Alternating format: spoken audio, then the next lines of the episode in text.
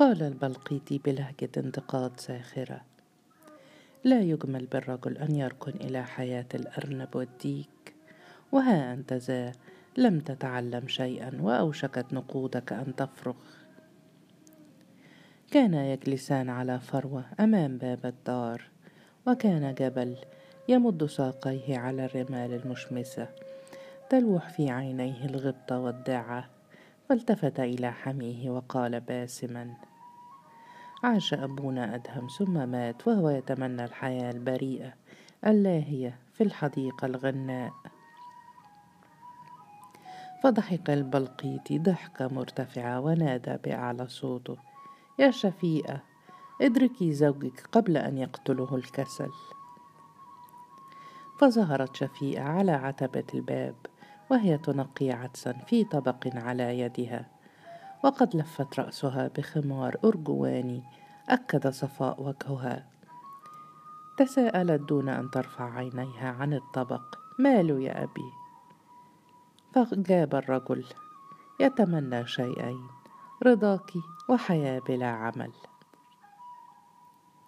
فضحكت متسائلة في الإنكار. وكيف يجمع بين إرضائي وقتلي جوعا؟ فقال جبل هذا سر الحاوي. فلكزه البلقيطي في جنبه قائلا لا تستهن بأشق المهن كيف تخفي بيضة في جيب متفرج وتستخرجها من جيب آخر في الصف الذي يقابله؟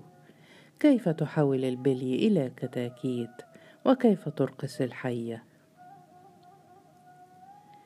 قالت شفيئة التي بدت منورة بالسعادة علمه يا أبي إنه لم يعرف من الحياة إلا الجلوس على مقعد وثير في إدارة الوقف.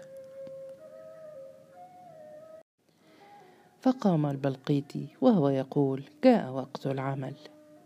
ثم دخل إلى البيت وراح جبل يتأمل زوجته بإعجاب وهو يقول زوجة زؤلط دونك في الملاحة ألف درجة لكنها تقطع النهار على أريكة ناعمة.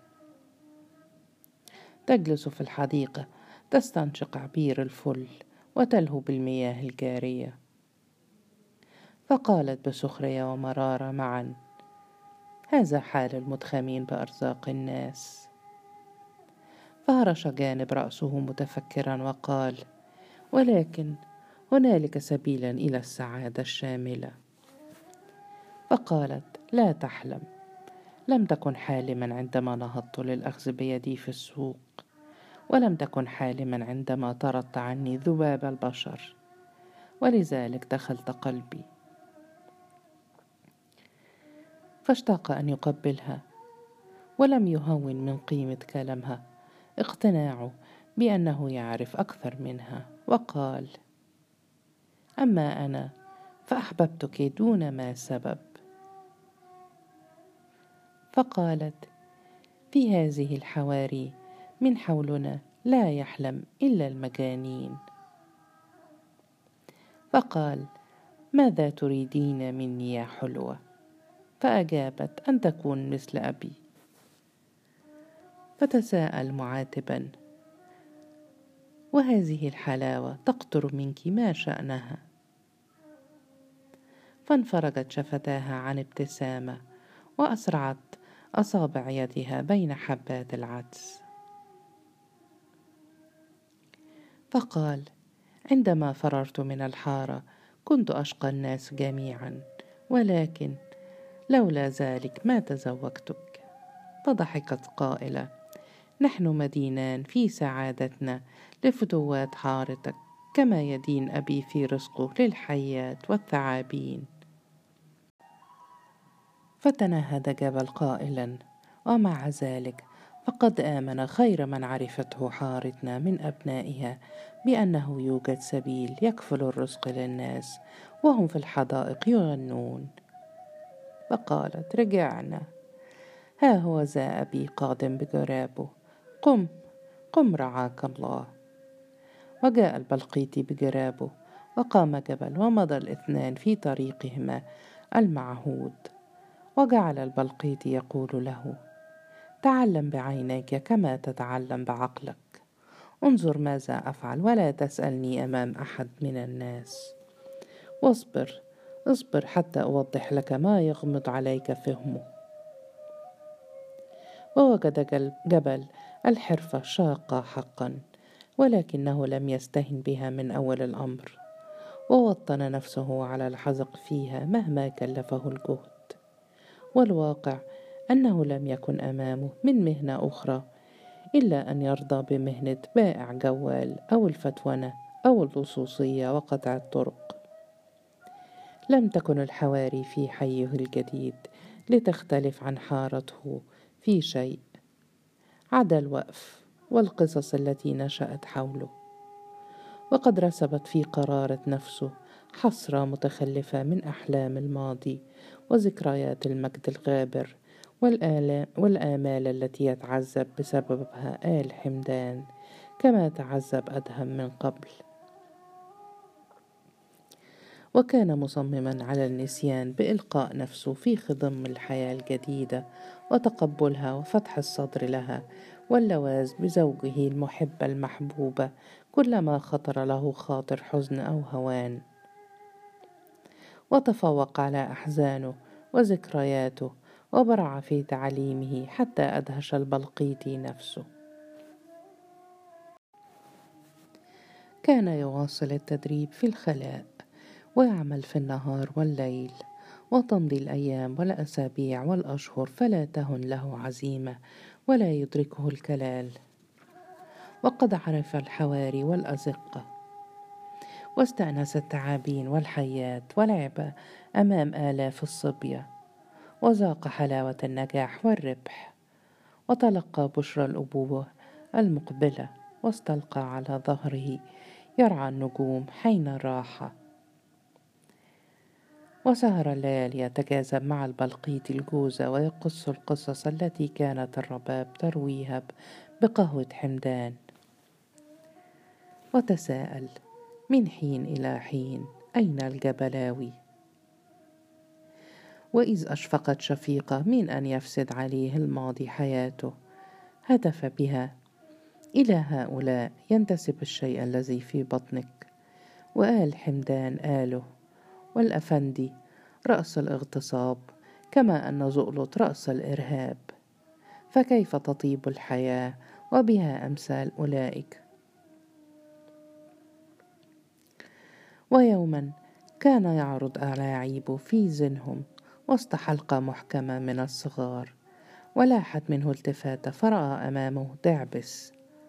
وقد شق سبيله إلى الصف الأمامي وراح يحملق فيه بذهول. اضطرب جبل وتجنب النظر إلى وجهه ولم يعد بمستطاعه أن يواصل عمله فأنهاه على رغم احتجاج الصغار. ورفع جرابه ومضى وما لبث أن لحق به دعبس وهو يصيح جبل. أهذا أنت جبل؟ فتوقف عن السير ملتفتا إليه وقال نعم ماذا جاء بك يا دعبس ولم يفق دعبس من دهشته وجعل يقول جبل حاوي. متى تعلمت هذا؟ وأين؟ فقال جبل باستهانة ليس هذا أعجب ما يقع في هذه الدنيا. وسار جبل والآخر يتبعه حتى بلغ سفح الجبل. ثم جلس في ظل نتوء ولم يكن بالمكان إلا أغنام ترعى. وراع جلس عاريا يفلي كلبابه وتفرس دعبس في صاحبه وقال لماذا هربت يا جبل؟ كيف سأظنك بي حتى توقعت أن أخونك؟ والله ما أخون أحدا من آل حمدان ولو يكون كعبلها. ولحساب من أخونك الأفندي أم زؤلط فليحرقهم رب السماوات جميعا. كم سألوا عنك كثيرا وكنت أسمعهم يسألون فأغرق في عرقي. فسأله جبل باهتمام خبرني كيف تعرض نفسك للانتقام؟ بالتسلل من ربعك. فلوح دعبس, دعبس بيده في استهانة رفع الحصار عنا منذ زمن. لم يعد أحد يسأل اليوم عن أدرة أو قاتله. ويقال أن هدى هانم هي التي أنقذتنا من الموت جوعا. ولكن قضي علينا بالذل إلى الأبد. ولا مقهى لنا ولا كرامة. نسعى في أعمالنا بعيدا عن حارتنا وإذا عدنا توارينا وراء الجدران. وإذا عثر على أحدنا فتوة عبس به صفعا أو بصقا. إن تراب حارتنا اليوم أكرم عليهم منا يا جبل. ما أسعدك في غربتك؟ فقال جبل بامتعاض دع سعادتي في شأنها وخبرني. ألم يصب أحد بسوء؟ فقال دعبس وهو يتناول طوبة ويضرب بها الأرض. قتلوا منا عشرة في عهد الحصار. فتنهد جبل يا رب السماوات. فقال دعبس ذهبوا فداء لقدرة الحقير ابن الحقيرة. ولكنهم ليسوا من أصحابنا. فقال جبل بحنق ألم يكونوا من آل حمدان؟ وشعر جبل بأنه مسؤول عن الأرواح التي زهقت وعصر الألم قلبه ووجد وجد نفسه نادما داميا على كل لحظة سلام مرت به منذ هجرته. ودهمه دعبس بقوله لعلك الوحيد السعيد اليوم من آل حمدان. فهتف لم أكف يوما عن التفكير فيكم. فقال دعبس لكنك بعيد عن الهم والغم. فأجاب جبل بحدة لم أفلت من الماضي قط. فقال دعبس لا تبدد راحة بالك بلا أمل ولم يعد لنا أمل. فردد جبل قوله الأخير ولكن في نبرات غاضبة. لم يعد لنا أمل. فرمقه دعبس باهتمام مستطلعا ولكنه لم ينبس احتراما للحزن المرسوم على وجهه. ونظر إلى الأرض فرأى خنفساء تدب مسرعة حتى اختفت تحت كومة أحجار. وكان الراعي ينفض جلبابه ليغطي جسمه الذي ألهبه الشمس. وعاد جبل يقول في الحق لم أكن سعيدا إلا في الظاهر. فقال مجاملا إنك تستحق السعادة عن جدارة. فقال جبل تزوجت واتخذت لنفسي عملا جديدا كما ترى. وما برح نداء خفي يلح في إقلاق منامي. فقال دعبس فليبارك لك الله. أين تقيم؟ لم يجبه. وبدا وكأنه يخاطب نفسه ثم قال لا تطيب الحياة وبها أمثال أولئك الأوغاد. فقال دعبس صدقت. ولكن كيف التخلص منهم؟ ارتفع صوت الراعي وهو ينادي أغنامه ويسير نحوهما متباطئا عصاه الطويلة. ثم ترامى عنه لحن غناء غير واضح وتساءل دعبس كيف أستطيع أن ألقاك؟ فقال جبل سل عن بيت البلقيط الحاوي عند سوق المقطم ولكن أكتم خبري إلى, خ... إلى حين. ونهض دعبس فشد على يده ومضى والآخر يتابعه بعينين محزونتين. أوشك الليل أن ينتصف وكادت حارة الجبلاوي تغرق في الظلمة لولا أضواء وانية تتسلل من أبواب المقاهي المواربة اتقاء للبرد. ولم يلح في سماء الشتاء نجم واحد. وتوارى الغلمان في الحجرات وحتى الكلاب والقطط آوت إلى الأفنية. ومن خلال الصمت الشامل انبعثت أغنام الرباب الرتيبة تردد الحكايات. أما حي آل حمدان فقد تلفع بظلمة خرساء وجاء شبحان من ناحية الخلاء فصار تحت سور البيت الكبير. ثم مر أمام بيت الأفندي قاصدين حي آل حمدان. حتى وقف أمام الربع الأوسط وطرق أحدهما الباب. فرن الطرق في الصمت مثل قرع الطبول. وفتح الباب عن وجه حمدان نفسه الذي بدا شاحبا على ضوء. سراج بيده ورفع السراج ليتبين وجه الطارق. وما عدم أن هتف في دهشة. جبل. وتنحى عن الباب فدخل جبل حاملا بؤجة كبيرة وجرابا وتبعته زوجة حاملة بؤجة أخرى.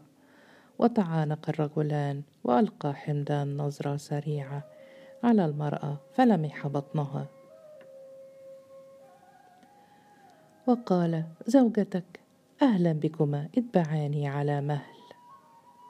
اخترقوا دهليزا طويلا مسقوفا حتى بلغوا الحوش الواسع غير المسقوف ثم مالوا إلى السلم الضيق ورقوا فيه حتى مسكن حمدان. ودخلت شفيقة إلى الحريم ومضى حمدان بجبل إلى الحجرة الواسعة المتصلة بشرفة مطلة على حوش الربع. وما لبث خبر عودة جبل أن زاع فأقبل رجال كثيرون من رجال آل حمدان على رأسهم دعبس وعتريس وضلمة وفوانيس ورضوان الشاعر وعبدون. فصافحوا جبل بحرارة وجلسوا في الحجرة على الشلت يتطلعون إلى العائد باهتمام وحب الاستطلاع. وتتابعت الأسئلة على جبل فقص عليهم طرفا من حياته الأخيرة. وتبادلوا نظرات الأسى. ورأى جبل أن أرواحهم المضعضعة تنعكس على أجسادهم المهزولة. وأن الفناء يدب في الأوصال. وقصوا عليه ما يلقون من هوان. فقال دعبس إنه أخبره بكل شيء في لقاء اتفق لهما منذ شهر وأنه لذلك يعجب لما جاء به. وسأله ساخرا أجئت لتدعونا للهجرة إلى مقامك الجديد؟ فقال جبل بحدة لا مقام لنا إلا هنا.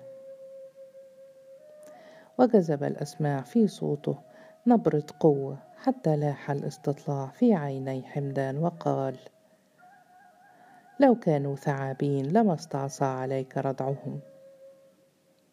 ودخلت تمر حنة بأقداح الشاي فحيت جبل تحية حارة وأثنت على زوجه وتنبأت له بأنه سينجب ذكرا ولكنها قالت مستدركة لم يعد من فارق بين رجالنا ونسائنا.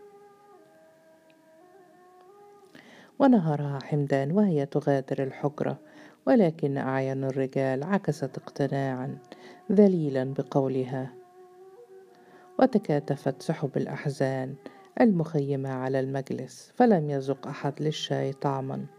وتساءل رضوان الشاعر لماذا عدت يا جبل وأنت لم تألف الإهانة؟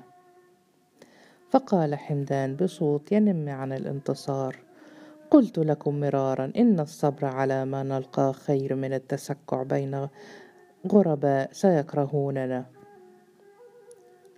فقال جبل بقوة ليس الأمر كما ترى. وهز حمدان رأسه دون أن ينبس. فساد صمت حتى قال دعبس يا جماعة فلنتركه يستريح. ولكنه أشار لهم بالبقاء وقال ما جئت لأستريح ولكن لأحدثكم في شأن خطير. أخطر مما تتصورون. تطلعت إليه الأعين بدهشة وغمغم رضوان متمنيا الخير فيما سيسمع. أما جبل فراح يقلب في الوجوه عينيه القويتين ثم قال كان بوسعي أن أمضي العمر كله في أسرتي الجديدة دون تفكير في العودة إلى حارتنا. وصمت مليا ثم عاد يقول لكنه حدث منذ أيام معدودة.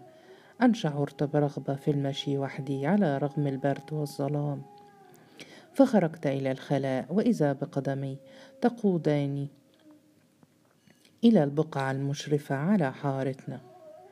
ولم أكن دنوت منها منذ هروبي. تجلى الاهتمام في الأعين فواصل الرجل حديثه قائلا مضيت في تجوالي في ظلام دامس فحتى النجوم توارت وراء السحب. وما أدري إلا وأنا أوشك أن أصطدم بشبح هائل. توهمته أول الأمر أحد الفتوات ولكنه بدا لي شخصا ليس كمثله أحد في حارتنا ولا في الناس جميعا طويلا عريضا كأنه جبل. فامتلأت رهبة وهممت بالتراجع وإذا به يقول بصوت عجيب قف يا جبل. فتسمرت في مكاني وسألته وجلدي ينضح بالخوف من؟ من أنت؟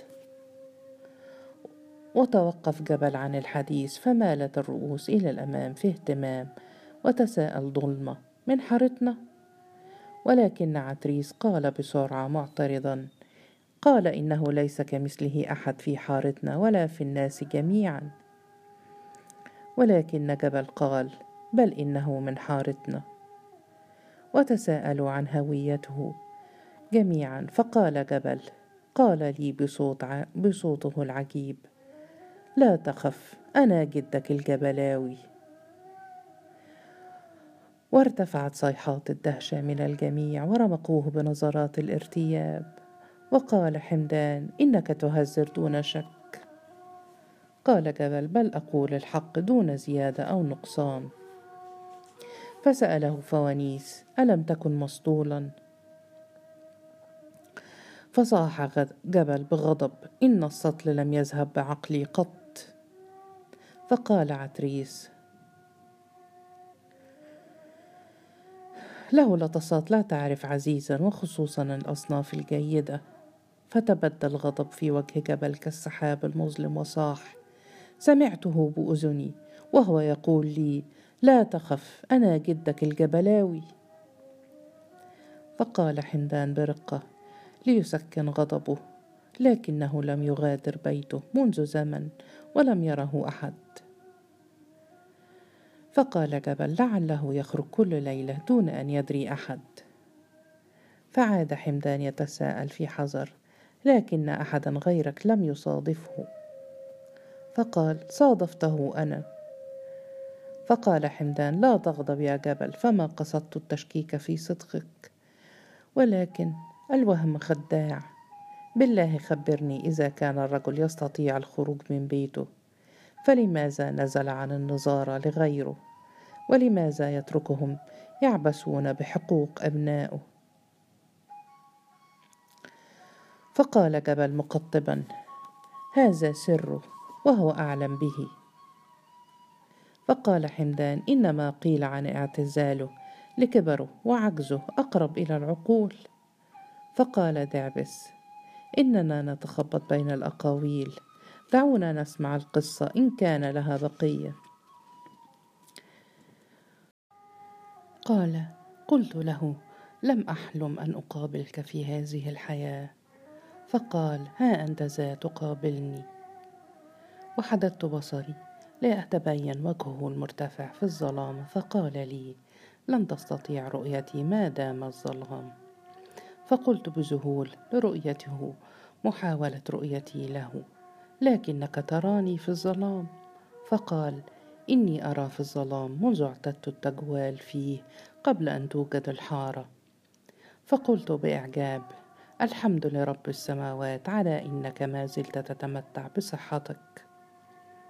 فقال أنت يا جبل ممن يركن إليهم؟ وآي ذلك؟ أنك هجرت النعيم غضبا لأسرتك المظلومة وما أسرتك إلا أسرتي. وهم لهم في وقفي حق يجب أن يأخذوه ولهم كرامة يجب أن تصان وحياة يجب أن تكون جميلة. فسألته في فورة حماس أضاءت الظلام وكيف السبيل إلى ذلك؟ فقال بالقوة تهزمون البغي وتأخذون الحق وتحبون الحياة الطيبة. فهتفت من أعماق قلبي سنكون أقوياء. فقال وسيكون النجاح حليفك.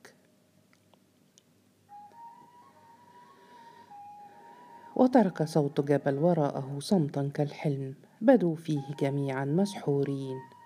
كانوا يفكرون ويتبادلون نظرات ثم يتجهون باعينهم إلى حمدان. حتى خرج عن الصمت قائلا فلنتدبر هذه الحكاية بعقولنا وقلوبنا. فقال دعبس بقوة إنها لا تبدو وهما من أوهام السطل وكل ما تتضمنه حق. فقال ظلمى بايمان لن تكون وهما إلا إذا كانت حقوقنا وهما. فتساءل حمدان في شيء من التردد. ألم تسأله عما يمنعه من إجراء العدل بنفسه؟ أو عما جعله يعهد بالنظارة إلى قوم لا يحسنون القيام على حقوق الناس؟ فقال جبل بامتعاض لم أسأله ولم يكن بوسعي أن أسأله. أنت لم تلقه في الخلاء والظلمه ولم تستشعر الرهبه في حضرته. ولو وقع لك ذلك ما فكرت في مناقشته؟ الحساب ولا داخلك الشك في أمره. فهز حمدان رأسه فيما يشبه التسليم وقال هذا كلام خليق بالجبلاوي حقا. فصاح دعبس انتظروا حتى تموتوا في هوانكم.